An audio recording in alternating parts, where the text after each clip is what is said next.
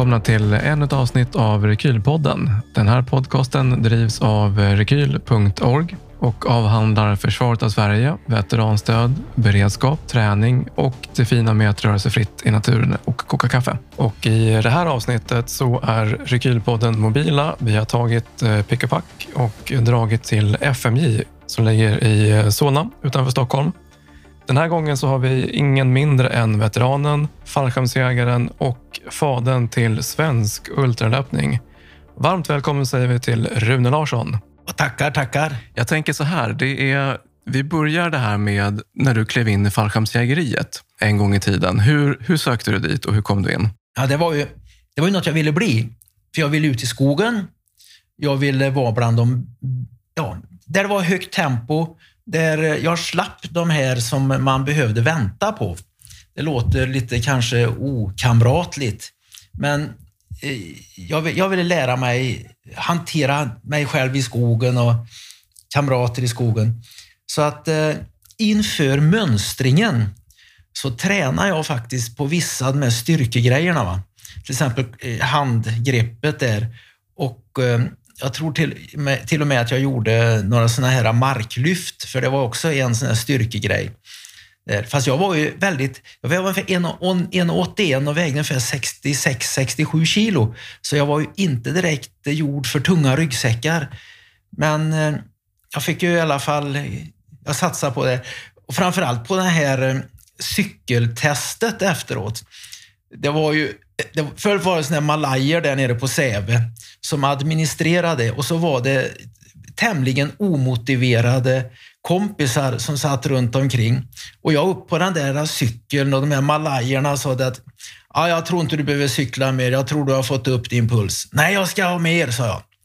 Och de andra malajerna sa du är inte klok, du är inte klok. Och malajerna tyckte, nej kliv av nu så vi får ta nästa. Nej, jag ska fortsätta. Så lades det ju på mer och mer belastning, för var, jag tror varannan minut de la på mer belastning till slut så var det så mycket belastning så att min kroppsvikt kunde inte hjälpa till att tra, tra, tra, dra runt trampan. Så jag drog i styret för att få runt, men sen gick det inte längre. Eh, och de bara skakade på huvudet och sen kompisarna kallade mig sen efter det för cykelkungen. ja, det är underbart. Jag kommer ihåg eh, IQ-testet som jag tyckte var väldigt roligt. Och eh, mötet med psykologen som själv hade legat på jägarskolan i Kiruna. Så jag fick ju precis rätt psykolog. Va? Så vi satt där och pratade lite jägartjänst. Han berättade lite och jag om vad jag ville med det. Och eh, han, jag kommer ihåg att man fick fylla i om man hade flickvän. Jag har fyllt i negativt på det. Jag har du ingen flickvän? Nej, jag har inte det. Nej. Mm, eh, skulle du vilja ha en flickvän? Ja, sa det skulle jag allt vilja ha. Men om du ser en flicka då som du skulle vilja ha då, eh, vad, vad gör du då? Äh, så då tänker jag med henne när hon sitter och skiter och tar i som blir blå i ansiktet och då brukar det gå över. Han bara skrattar och skakar på huvudet. Så jag tror att man får eh, ta de här psykologerna på rätt sätt. Men jag var väldigt klar med att jag skulle väldigt gärna vilja till eh, Jägarskolan i Kiruna. För det var, vill jag nästan lika gärna som Falklandsjägarna. Men då var det ju de olika militärområdena, eller man bodde i jag bodde i Milo Väst. De skickade inte till eh, I22 som det hette också då. Utan eh, då sa han att ja, då får vi nog trycka på speciella knappar om du ska komma dit, tryck, sa han på den tiden. Men det blev fallskärmsjägarna. Och det är inte någonting som du ångrar misstänker jag? Det finns två saker i livet som, till vilket jag kan härleda allt bra som har hänt mig de senaste 45 åren. Och dels är det löpningen naturligtvis, som är ansvarig för väldigt mycket bra som har hänt för mig i livet. Och så är det just att jag fick göra lumpen på det stället bland de människorna. Väldigt, väldigt bra urval av människor som jag fick vara med.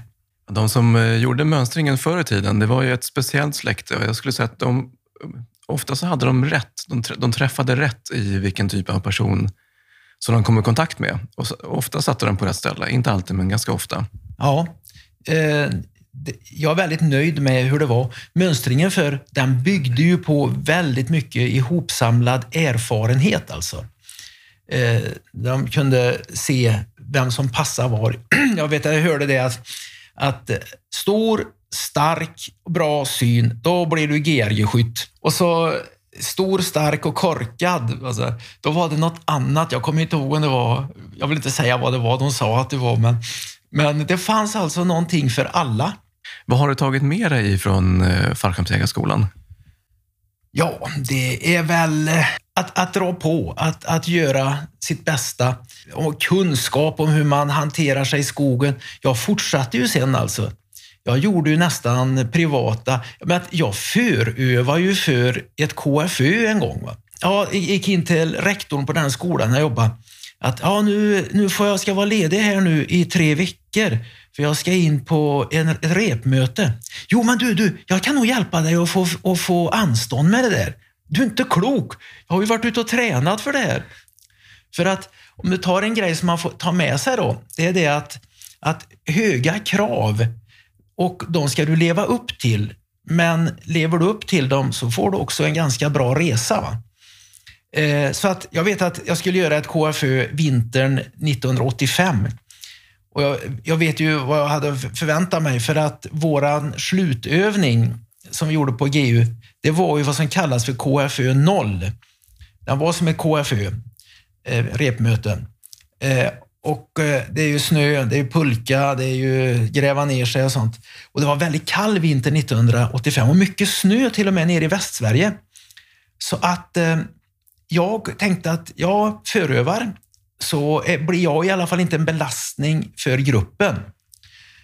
Jag tog tåget, jag tog farsans gamla Limex träskidor med kabelbindningar satte jag på dem. Det var rätt breda eh, skidor på den tiden när han var ung. Han var född 1921. Och så tog, packade jag ryggsäcken och så tog jag ett, tåget först ner till Göteborg, från Trollhättan då, där jag bor, och ner till, ner till eh, Hindås. Där klev jag av och så har jag topografiska kartor, ryggsäck och så skidade jag ospårat hela vägen hem till Trollhättan. Jag fick en övernattning i snön och eh, jag skidade tills det blev mörkt. För att på KFÖ vet jag att det kan du få skida i mörker och du kan ju inte direkt ha pannlampa. Så jag skidade genom Risveden där, skogsområdet. Jag kom till en, en sjö, inne i en viken på en sjö med liksom branta sluttningar runt omkring och höga granar.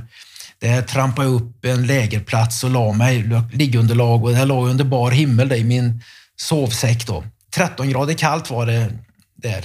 KFÖ jag gjorde sen, det var ju betydligt kallare för det var ju eh, väldigt nordlig latitud. Det var ju en sju mil norr om polcirkeln på den tiden vi hamnade. Men jag hade förövat och då tror folk att jag inte är klok. men, det, men det är också någon form av, alltså, du vet vilka du kommer samarbeta med och som de kommer öva med under KFÖn. Så vill man kanske liksom ligga lite på topp också, för det, det tar ett tag mellan varven man kör KFÖ. Bara en sån sak som att, att bli bekant med de här rutinerna. Eh, det blir ju lite svårare när det är mycket snö. Det blir lite svårare när det är kallt. Eh, rutinerna, hur man snabbt eh, hanterar Eh, jägarköket, hur man snabbt eh, fixar lägerplatsen och sånt. Och framför allt då detta med att bära ryggsäck, vilket jag inte hade gjort sedan sommaren innan. Eh, jag vet att den ryggsäcken jag hade när jag åkte skidor ifrån Hindås till Trollhättan, den var ju på kanske en, ja, under 20 kilo i alla fall. Men på KFÖ så kanske jag hade fått betydligt mer. Allt får ju inte plats i en pulka. Det gäller att ha den styrkan också. Ja, men precis. Men, men din eh, koppling till eh, vad ska man säga, den militära verksamheten, den, eh, du har en, en, annan sport som du varit inne på redan innan du blev värnpliktig. Berätta om den. Jag började som orienterare och så lite skidåkare. Då. Men så min far, han höll på med fälttävlan hette det på den tiden. Nu heter det orienteringsskytte. Och för att få vara med på det så var man tvungen att göra ett visst antal utbildningstimmar inom FBU, det som föregångaren till försvarsutbildarna. Farsan var ju med på det han var ju ingen militär överhuvudtaget. Han var ju bara menig genom hela sin värnplikt och beredskapen under andra världskriget och sånt.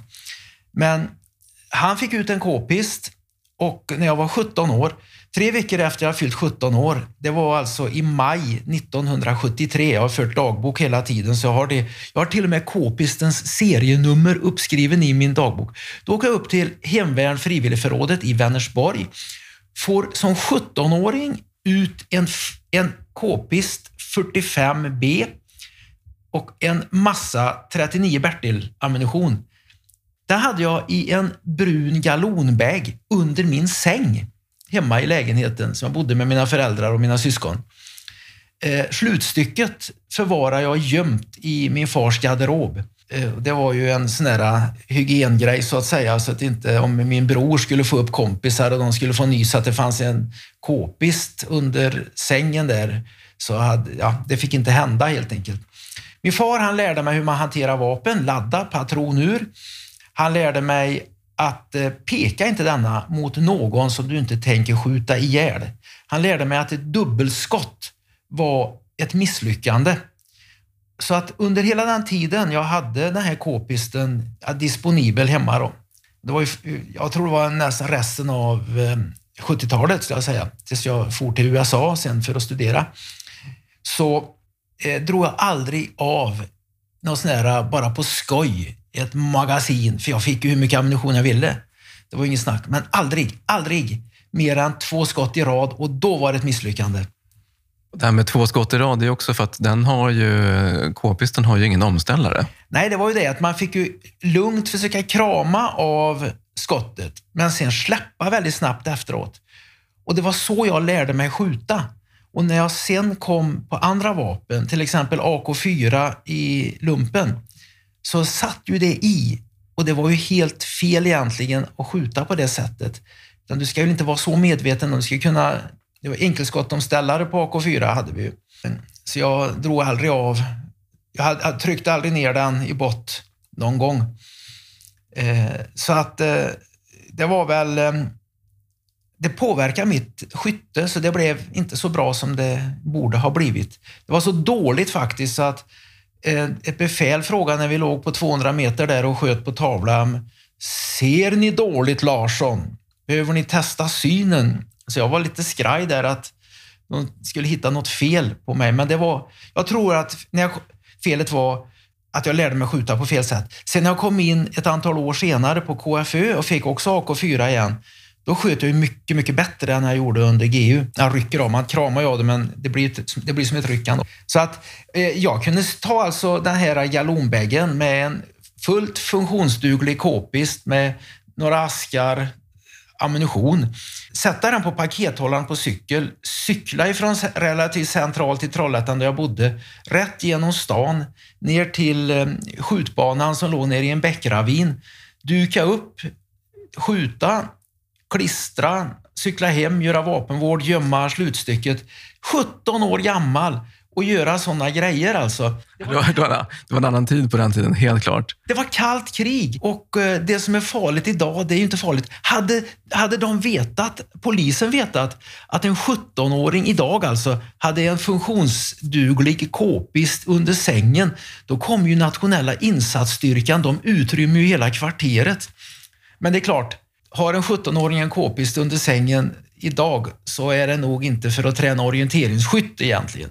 Ja, men det här med orienteringsskytte, det är kanske någonting som borde skaka lite mer eh, liv i Sverige. Det är en eh, intressant sport med tanke på att det är, du ska både kunna vara skärpt i momentet och kunna varva ner också. Mm. Uh, och sen så kunna fixa orienteringen. Det är inte bara att kuta runt på en bana. Jag tror att eh, Försvarsmakten borde satsa på detta, men allting som har med vapen att göra idag för civilister, för då tänker jag då som civilister, det skulle göra ett lyft för, för, ja, för soldater. Jag är ju hemvärnsman numera och har då AK4 som mitt tjänstevapen. Det är väl ingen militär hemlighet att avslöja det, skulle jag kunna tänka mig. Tänk om man fick eh, träna på detta med att springa till exempel en löpande fältskjutning har jag ofta tänkt på. Där man springer en snitslad bana i obanad terräng. Eh, kanske med utrustning, att du ska ha ett visst antal kilo, eller du ska ha stridsväst och såna här grejer. Och så kommer du fram till ett kalhygge, säga, där nere på andra sidan, där har du mål och då ska du skjuta på dem på tid då. Och sen vidare till nästa och så vidare, så är bana. Det, det skulle vara en sport det. Ja, men det är också att den går att applicera på en, en verklig situation, framförallt inom hemvärnet, att man tar sig från en plats till en annan och sen så är det plötsligt skytte som gäller. Och då gäller det att kunna springa med packningen på och kunna varva ner och kunna sätta kulorna där de ska, så att säga. Om jag ska ut i ett skarpt läge, då vill jag ha en vid min sida, eller grabbarna runt omkring. Då ska de vara bra på just det. De ska inte vara som jag var när jag blev rostig sen, att jag gick och snubblade i skogen för att jag var inte van vid att ha nu på senare år då, som hemvärnsman. Jag är ju 66 år idag, jag hänger fortfarande med, fast jag har slutat vara på patrull nu. För när jag upptäckte att jag sprang och snubblade i skogen, när jag hade något på vapen och utrustning med mig, och kompisarna höll på att springa ifrån mig, för jag var en mycket kompetent patrull, där jag nästan kände mig, nej, nu är jag inte bra nog. Så då gick jag över till trossen istället. Ja, men det är väl också en, eh, en, en, en bra förankring att nu, nu är min plats i patrullen över. Nu gör jag mest nytta här istället. Det är en mycket stor ära att bli omplacerad på trossen om man får göra det frivilligt.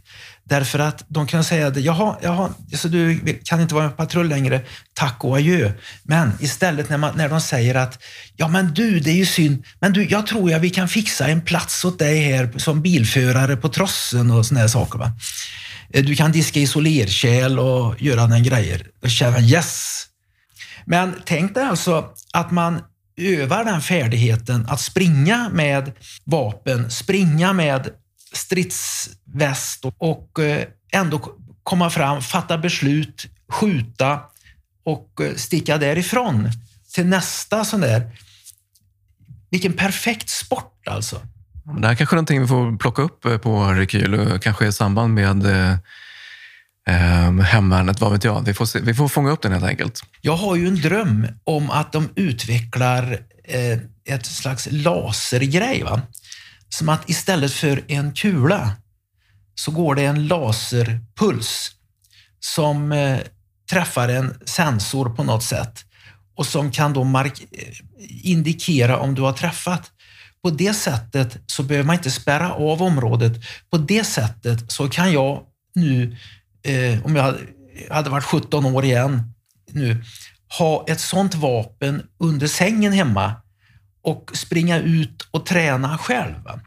Om det nu var en tävlingsform. Det blir inget bly kvar i naturen. Det är mycket billigare än att... Eh, ammunition är ju dyrt nu för att Försvarsmakten sponsrar väl inte som de gjorde förr på samma det sättet. Och man kan lätt arrangera sådana tävlingar. Så är det någon som är, har läst teknisk fysik på någon av Sveriges högskolor som hör detta som tänkte att Aha, det ska jag utveckla för det kommer att bli en bra grej. Det kommer de att köra skidskytte och springskytte på i fortsättningen tror jag. Men sen eh, efter värnplikten där då, vad hittade du på då? Först gick jag tvåårig bygg och anläggnings efter eh, grundskolan, utbildad till snickare och tänkte på en framtid i byggbranschen så att jag gick ettan och tvåan. Och sen gjorde jag lumpen då, militärtjänst, mellan tvåan och trean. Gjorde trean. När jag skulle göra fyra på fyraårig teknisk, då hade de inte husbyggnadsteknisk utan då hade jag fått ett dikesgrävare istället på anläggningslinjen. Det ville jag inte. Så då sa jag det att jag gör en paus tills ni får tillbaka den och då stack jag ut i FN-tjänst och eh, hamnade nere i Sinai på bataljon 72M också en formidabel vinstlott i livet. Där eh, ja, jag var ställföreträdande skyttegruppchef, där vi låg mot den egyptiska sidan i norra Sinai eh, och eh, fick väldigt bra kontakt med beduinerna. Jag tränade löpning väldigt mycket där. Det var att ge sig ut i utlandstjänst. Det kan se lätt ut när du ger dig ut och det kan bli lätt som det blev för mig. Men du kanske ger dig ut som de som låg inne ett år innan mig på bataljon 68M, där de plötsligt fick ge sig upp till södra Libanon bland icke minpikade vägar, inget ordnat, de fick ingen supply, de blev beskjutna av eh, några gerillaorganisationer och sånt. En blev minsprängd till döds. Det kan bli så. Det vet man aldrig när man ger sig ut. Men jag fick det vad vi kallar för en baxisbataljon. För det var väldigt lugnt. Jag löptränade väldigt mycket. Jag blev väldigt känd bland beduinerna.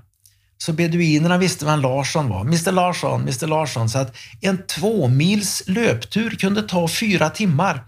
För plötsligt kommer det ut en beduin, får syn på mig, då ska han dra in mig i tältet där och så sitter vi där på en matta i hans tält och han samlar ihop pinnar och torkad kamelskit och gör upp en liten eld och så kokar de te där. Och jag kunde 20 ord på arabiska på den tiden och de kunde 20 ord på engelska där kunde vi sitta och prata i någon timme.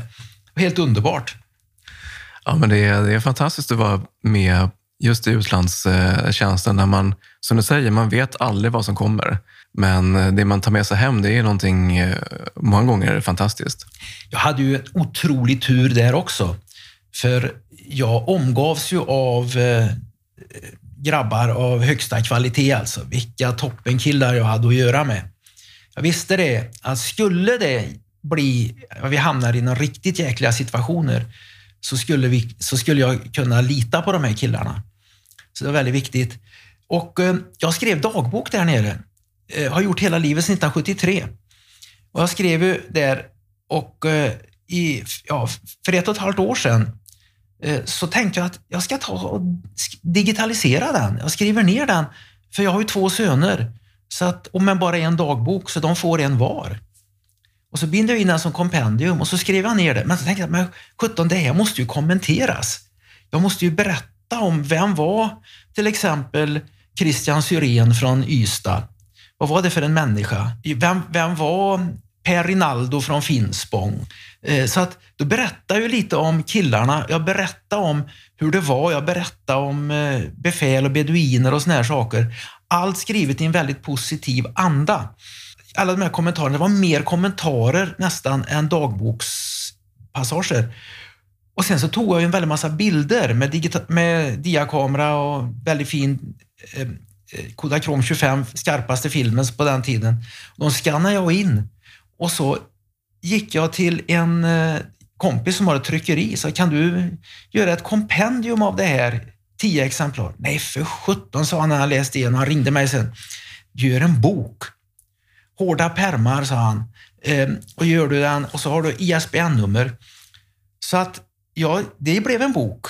Från pinke till yxa. Tryckte 150 exemplar.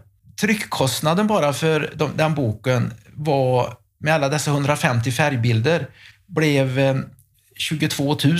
Så att, men jag har sålt den till några gamla Sinai-veteraner. Skickat ett ex till krigsarkivet också, men de har inte hört av sig. Utan får hoppas att den landar väl där. Har ni det krigsarkivet? Hör av er. Jag har inte fått någon kvittens på att de har fått den.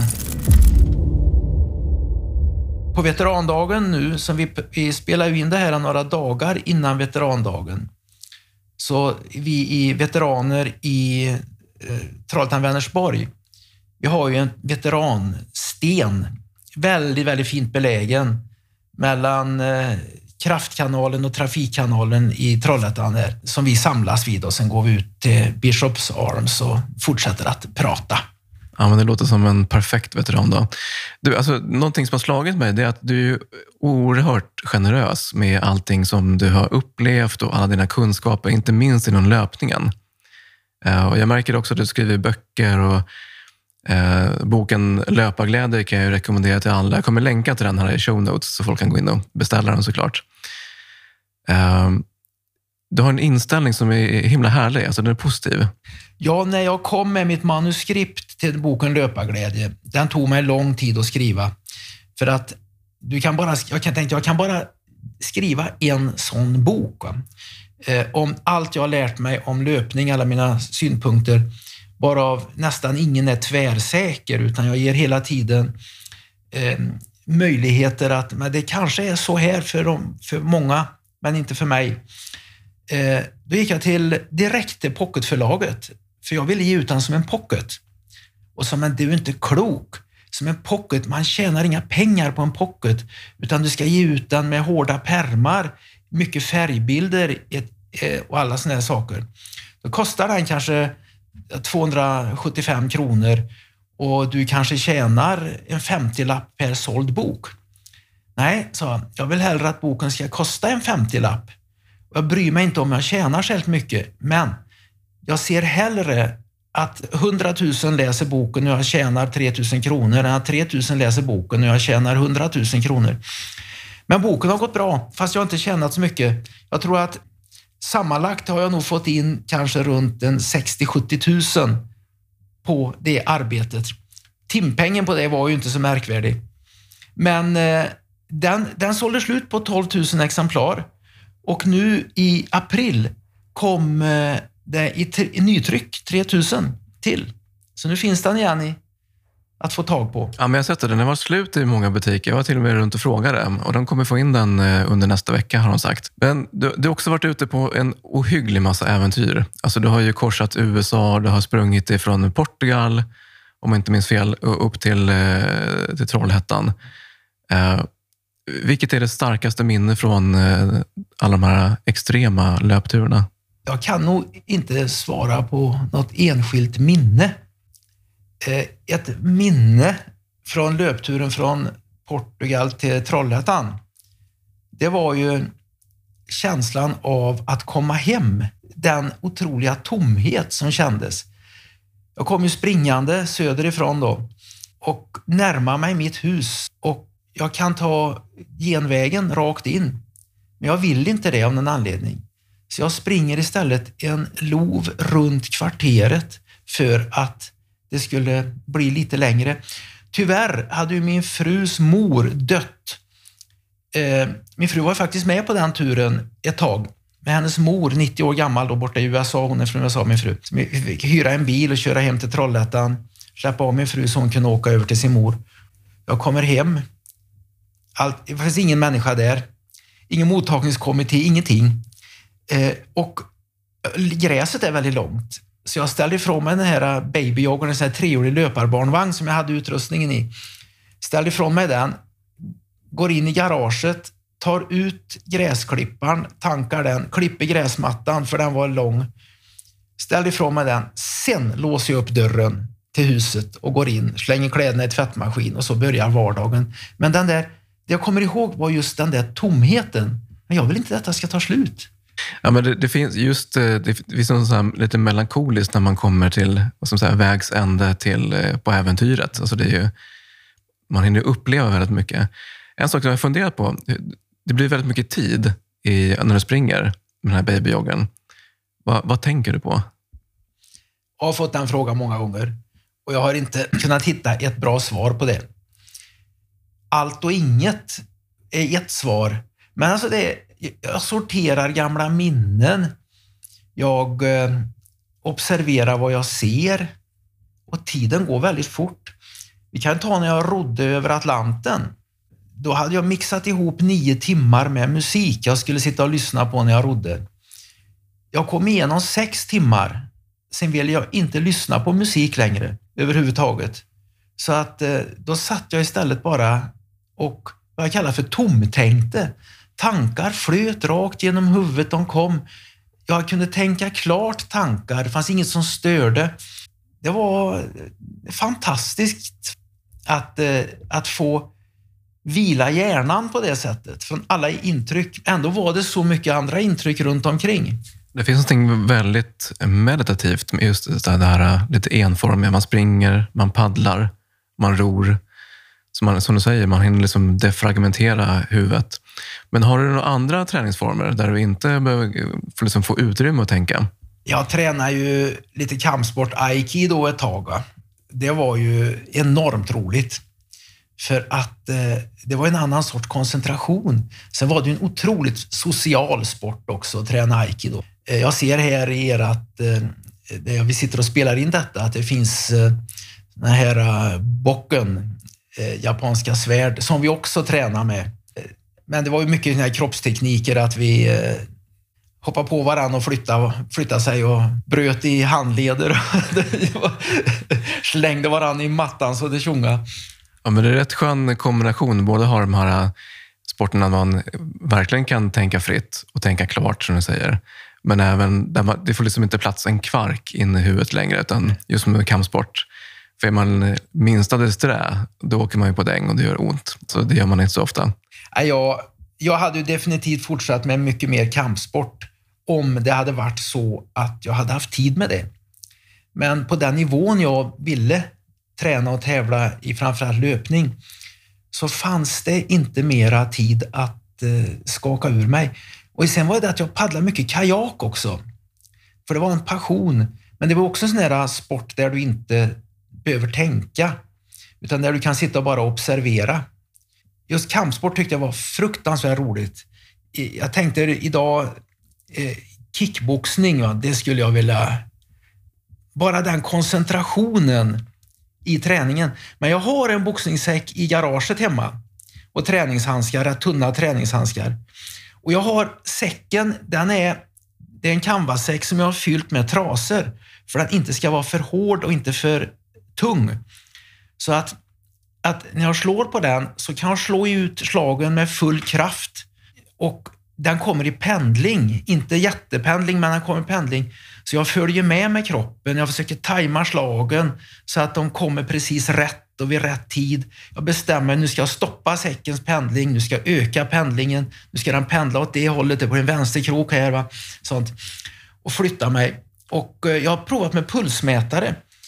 Och jag hade samma puls när jag körde på boxningshäcken som jag hade när jag sprang ett vanligt eh, distanspass i min normala träning.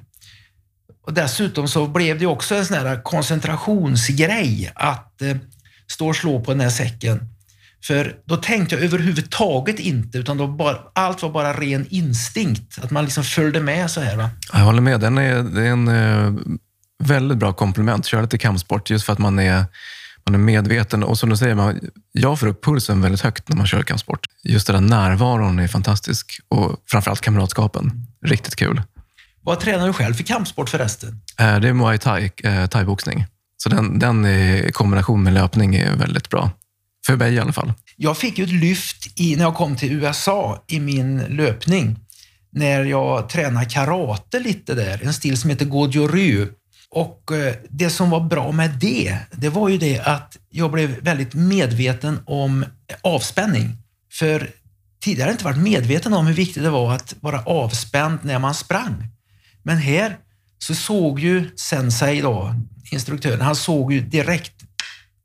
Jag var spänd. Axlarna, där, där. Och då blev det att jag började tänka i termer av avspänning. Och eh, löpningen gick faktiskt jag, jag vet inte om det var därför som jag liksom gick upp en halv nivå till som löpare. Det fanns många faktorer säkert. Ja, men säkert. Just det här med, det, vi kan komma tillbaka till löpningen, för här, du har ju liksom säkert upplevt någon form av platå någonstans under löpningen, under liksom alla dina lopp och din karriär. Hur tar du dig förbi en platå när du känner att nu, nu börjar det som plana ut utvecklingen här? Ja, inte bara platå. Jag har ju upplevt tillbakagång också mitt under brinnande karriär. Att, att kroppen monteras ner med ålderns rätt. Men jag är ju född 1956 då, så jag är ju 66 år fyllde jag för tre veckor sedan. Eh, det är ju inte konstigt och det har jag lätt att acceptera. Men mitt under karriären plötsligt så fungerar inte löpningen längre som den borde. Jag orkar inte. Det känns trögt att träna. De här backarna som jag inte märkte fanns förut, de finns nu. Det, då får man ju liksom Ja, det är bara att fortsätta. Livet är ju sånt också. Eh, om, eufori varar ju bara så länge. en formtopp varar bara så länge. Eh, så att, eh, nej men jag har, eh, jag, jag, jag har tagit mig igenom dem bara. Det är som att, okej, okay, men det kommer att bli bättre. Om jag bara till exempel vilar ut detta, jag kanske är sliten, jag vilar ut, jag eh, kommer tillbaka, sen ökar träningen igen till de nivåer jag vet fungerat tidigare. Jag kanske provar något nytt istället. Så, så kommer jag tillbaka och det brukar fungera tills... Ja, jag kan säga att jag, jag tävlingslöpte väl som ultradistanslöpare till jag var 44 år. Sen kom ju de här grejerna då med de här äventyren då, rodde över Atlanten och det där. Va? Och efter Atlantrodden så var jag ju inte löpare på länge. För när jag kom hem sen så började jag käka normalt så gick jag upp i vikt så mycket. Jag var ju så biffig. Så jag vägde över 80 kilo mot tidigare 74. Eh, så jag fick göra mig av med muskler och sånt. Jag vet, jag satt och körde bil, jag satt och höll i ratten med ena näven och så hade jag eh, den andra hade jag över överarmen. Vad, vad, vad är detta för överarm? Det, det, är ju inte min. Kände jag, jag var ju liksom att wow, var kom den ifrån? Va? För när man gör, håller på hårt så där länge så är det ju nedbrytande krafter. De balanseras ju av uppbyggande krafter i kroppen för att hålla det något sånär jämnt. När man sen plockar bort de nedbrytande krafterna för ehm, ja, man slutar, i detta fallet, ro, en roddbåt, 12-15 timmar per dygn och sen får ett enormt proteinsug, äter massa fisk och kött och grejer, så fortsätter de uppbyggande krafterna och superkompenserar för detta. Så att jag blev ju alldeles för biffig för att det skulle vara roligt att springa faktiskt. Sen tävlade jag aldrig efter det. det jag tävlat, jag har deltagit. Men det ska sägas att min gamla passion för orientering, den väcktes förra sommaren. Så nu har jag blivit en sån här passionerad orienterare på min nivå. Jag är inte bra, men det har gjort det att jag har fått en nytändning till och med på löpträningen. Och jag har gått ner åtskilliga kilo i vikt också nu. Det går lättare att springa genom skogen om man är lite lättare och framförallt man tränar mer. Så jag har trä inte tränat så mycket på många år och det har inte varit så roligt på många år. Ja, men kul. Alltså, du har ju rört dig bland så oerhört många olika sporter. Men du, det, det är inte bara fältskytte och löpning, utan det är som, som nu då, du har hittat eh, orienteringen också. Hur, hur kom du tillbaka till den egentligen? Ja, eh, jag var aldrig någon bra orienterare på min tid. Jag var för, jag kan säga, okoncentrerad. Jag, jag orienterar för långsamt och med för lite precision i slutfasen in till kontrollerna. Så jag brukar missa, ja, missar du två minuter inne när du ska ta en kontroll för du kommer lite fel och du läser lite fel. Gör du det tre gånger på en bana med eh, kanske 12 kontroller. Det var inte alls ovanligt för mig. Ja, då är du rökt. Va? Det var så. Jag går kanske sex minuter där.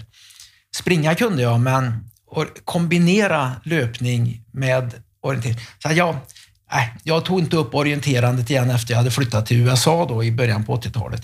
Hur, hur har du slipat upp dina orienteringsfärdigheter? Ja, nu är det lägre tempo nu när jag är gammal. Eh, men jag har faktiskt varit ute mycket. Jag har skaffat en bra pannlampa. Så att bara nu i vinter, då, vi hade ju ingen snö hemma den vintern heller.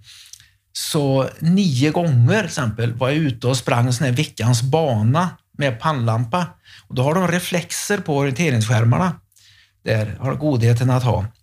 Så att eh, ge sig ut där i skogen och springa nattorientering är den roligaste formen tycker jag, när man har skogen helt för sig själv. I mörkret tillhör skogen järva män, brukar jag säga. Eller som eh, Nils van der Poel eh, avslutade ett mejl till mig här om veckan att skogen är, läsk, skogen är mörk och läskig. Det är för att jägarna finns där. ja, det, det ligger någonting i det, helt klart. Men jag tränar mycket och gick tillbaka, back to basics. Va? Eh, det har kommit nya vi orienterar på andra kartskalor idag. Ofta vi gamla e- ett på 7500. Tidigare var det ett på 20 000 i början av min karriär och eh, ett på 15 000. Men nu är det mycket lättare för mig att se. För jag, jag har blivit bättre och bättre. Jag har blivit mindre och mindre dålig. Så att jag brukar hamna mitt ner i prislistan i herrar 65 Ja, du är också aktiv i eh, Parendurance Race, en eh, tävling som Fallskärmsjägarklubben arrangerar tillsammans med Rekyl. Och där har vi ju nattorienteringen som en, eh, en... Det är ett moment som man märker att många bommar på.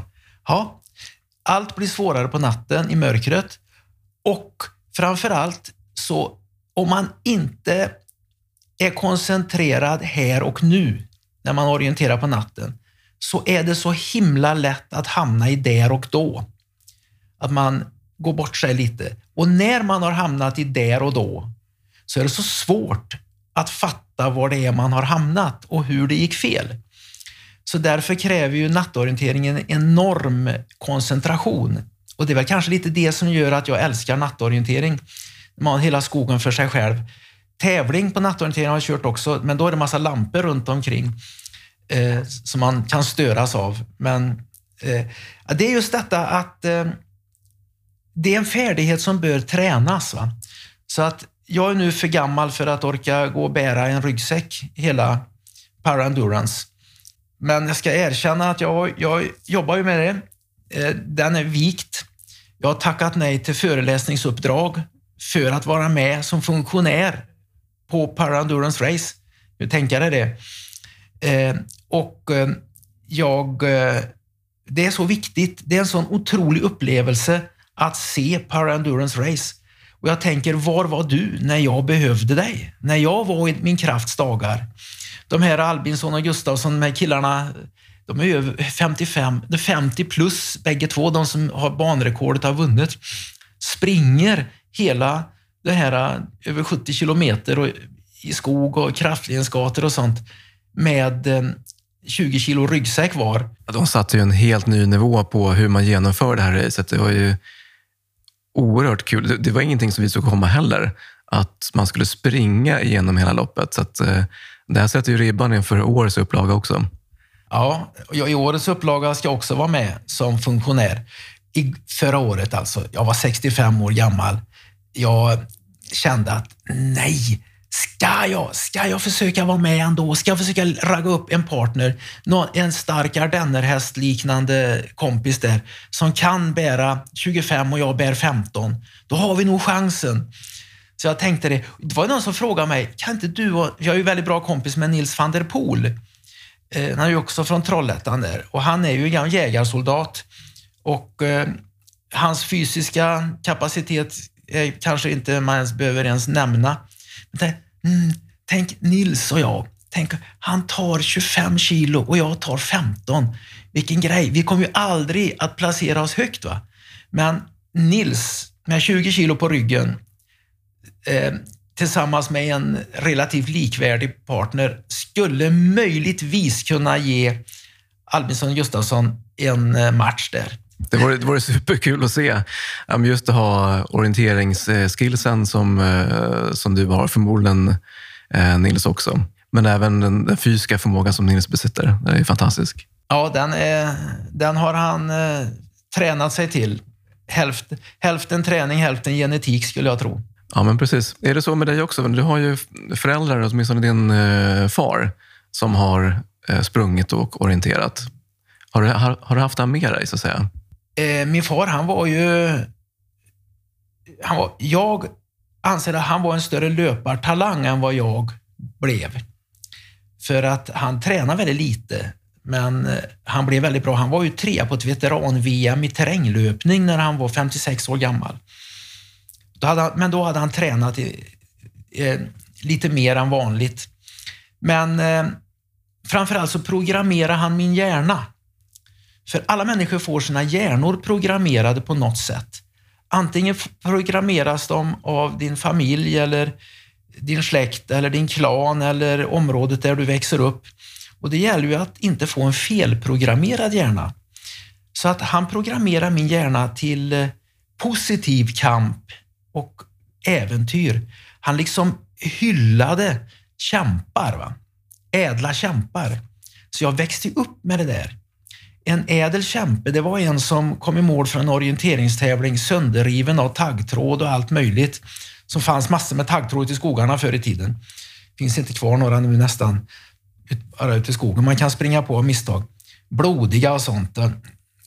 Utan att gnälla, de bara duschade av sig det i duschen sen. Men bara, det, är, det är en kämpe. Det är en riktig, en riktig idrottsman den där. Va? Och då blev det ju så att från jag var barn så blev det en standard istället för att man får höra det. Åh, vilka idioter, ute och springa så där. Är det någonting som du har tagit med till dina barn också? I den mån ja, de har lyssnat. Jo, men mina barn, framförallt min yngste son Zacharias, han är ju, han, han är ju definitivt ett fallskärmsjägarämne. Och han ville ju göra GMU på den tiden då. Men så av någon konstig anledning så hade de någonting då att de, skulle, de tog bara in så många som skulle göra GMU. Jag tror de hade någon kvot att hälften skulle vara tjejer. Sen tror, jag vill minnas att de hade ett projekt som hette Öppen dörr, där de skulle ha in ett visst antal från förorten som då skulle lära sig gå upp på morgonen, bädda sängen, ställa upp och säga ja kapten, nej kapten. Va? Eh, få positiva förebilder. Så att jag tror att det fanns inga platser kvar. Så han blev inte ens inkallad på GMU. Det var en väldigt stor besvikelse för honom. Och sen istället då så, idag så är han 28 år och läser finansiell ekonomi i Polen. Det är, det är ett äventyr det också kan jag tänka mig. Så att alla behöver inte vara ultradistansäventyrer.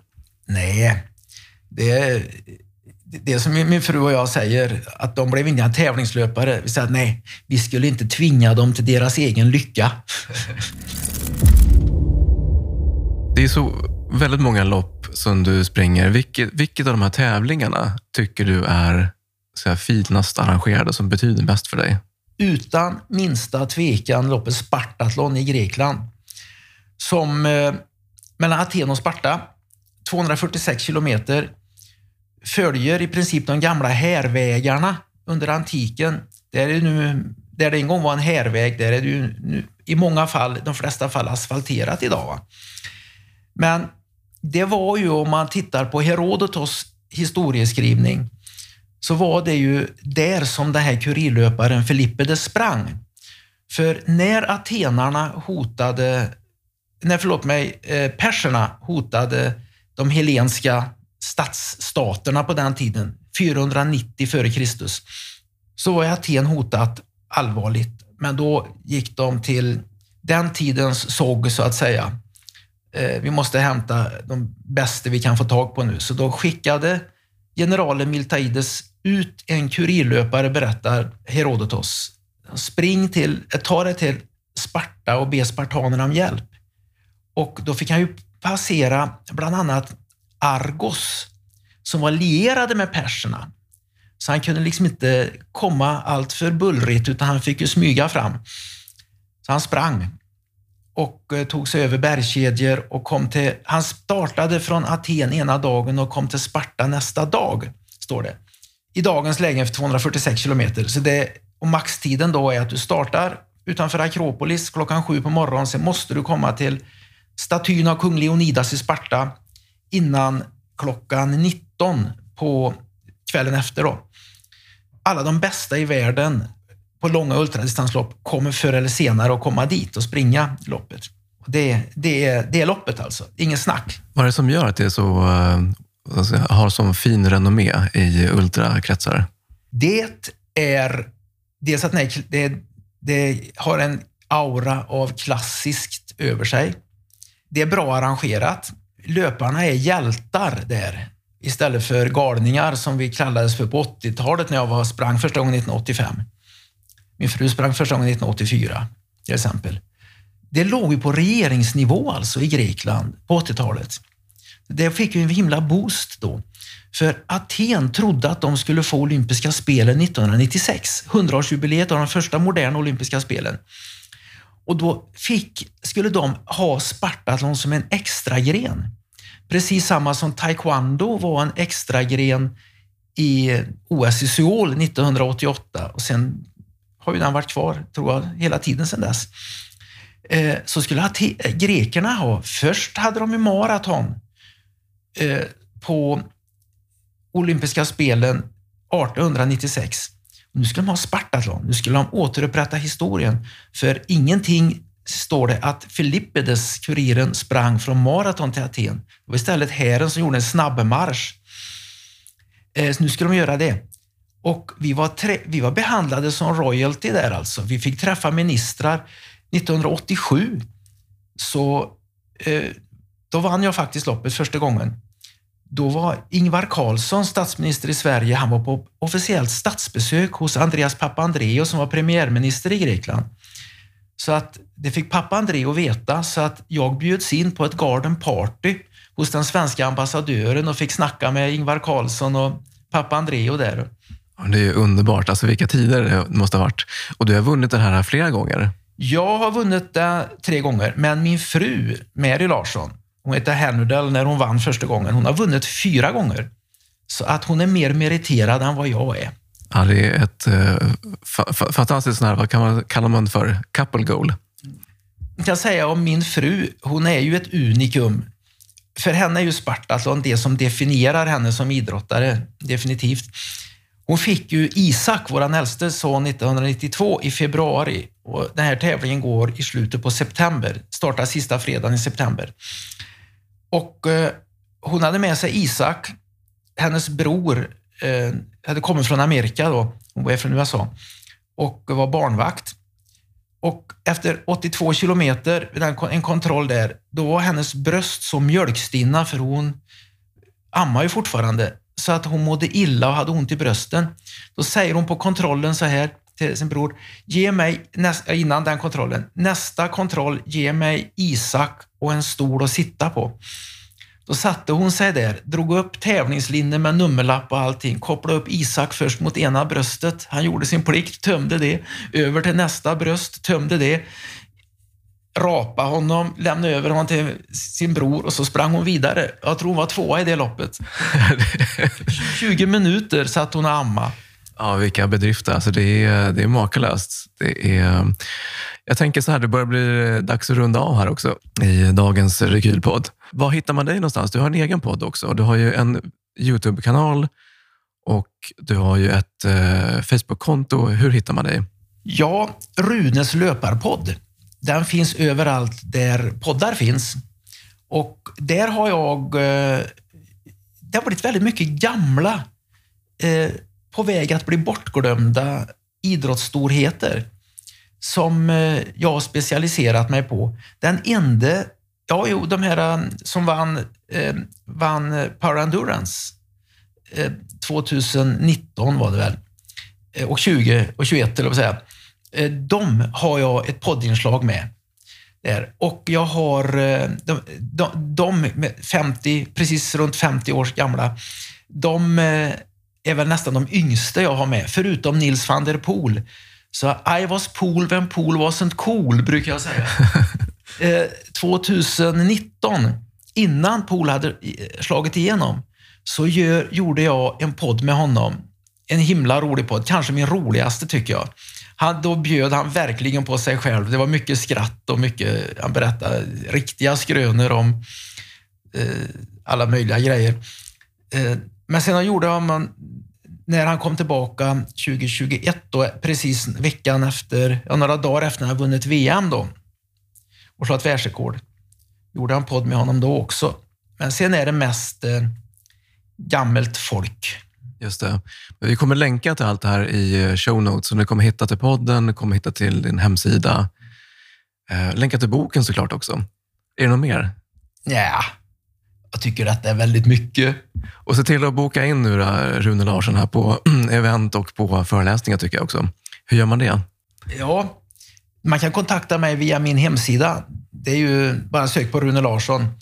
Eh, så jag brukar komma upp rätt högt där. Och sen jag har ju de, jag kallades ju, vi hade ju efternamn bara i det militära och vi var ju tre Larsson på plutonen. Halmstad Larsson, han var från Halmstad. Så hade vi en kille som hade svårt att simma. Jag tänkte, kravet för att bli fallskärmsjägare var att du kan simma. Han kunde inte simma, men han klättrade upp på fem meters hopptornet och hoppade ner i Vättern. Det var först när han vi fick dra upp honom som han avslöjade att han inte kunde simma. Han borde blivit avskild, men befälen imponerade så. Vi kan verkligen göra krigare av en kille som vågar hoppa från fem meter och inte kunna simma.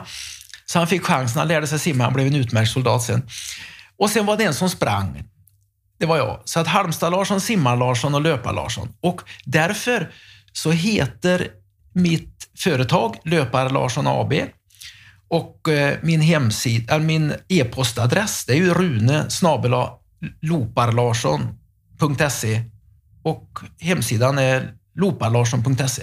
Ja, men det är perfekt. där kommer du hitta Rune och där kommer du också kunna boka in honom på eh, föreläsningar och vad ni vill, vill för någonting framöver.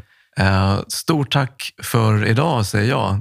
Ja, det är en stor ära att eh, få vara med här. Och just detta med veteranstöd som eh, Rekyl håller på med, det är någonting som ligger mig varmt om hjärtat också. Eh, framförallt mig då som eh, kom hem positivt med positiv PTSD. Jag gick omkring i ett förhöjt lyckotillstånd för jag hade varit med om så mycket roligt. Men det är ju ingenting som var garanterat på förhand och de som inte hade en sån fin Baxisbataljon som jag, utan jag förstår ju vad vissa har varit med om, eh, helt andra grejer och att de behöver stöd, det är jag den första att skriva under på. Ja, men tack. Det är ju därför vi skapat eh, Rekyl en gång i tiden, för att liksom det var det här företaget som faktiskt är en ekonomisk motor för veteraner. Eh, där vi supportar både VRR och Sveriges veteranförbund. Så det är kul att det har kommit så långt, att Sverige har också kommit så långt i veteranstödet och att det blivit mer organiserat. Ja, jag har ju på mig just nu en eh, skjorta som man kan köpa från Rekyl. Eh, gör din plikt innan du kräver din rätt. Och när jag är ute och vikarierar på skolor, som jag ju gör mellan mina föreläsningar nu, så är det ofta att jag har på mig den och förklarar vad plikt och rätt handlar om. Att du gör din plikt i förhållande till det du kan göra. Med att har du inga armar och ben så har du inte samma plikter som en som är, eh, inte har några funktionshinder. Och din rätt är förknippad till dina behov. Men grundläggande som att, att eh, skolbarn idag i Sverige framför allt har jag märkt, de bör lära sig att de inte bara har rättigheter och rättigheter och rättigheter, utan de ska också ha vissa plikter även från de är, går i första klass. Alltså.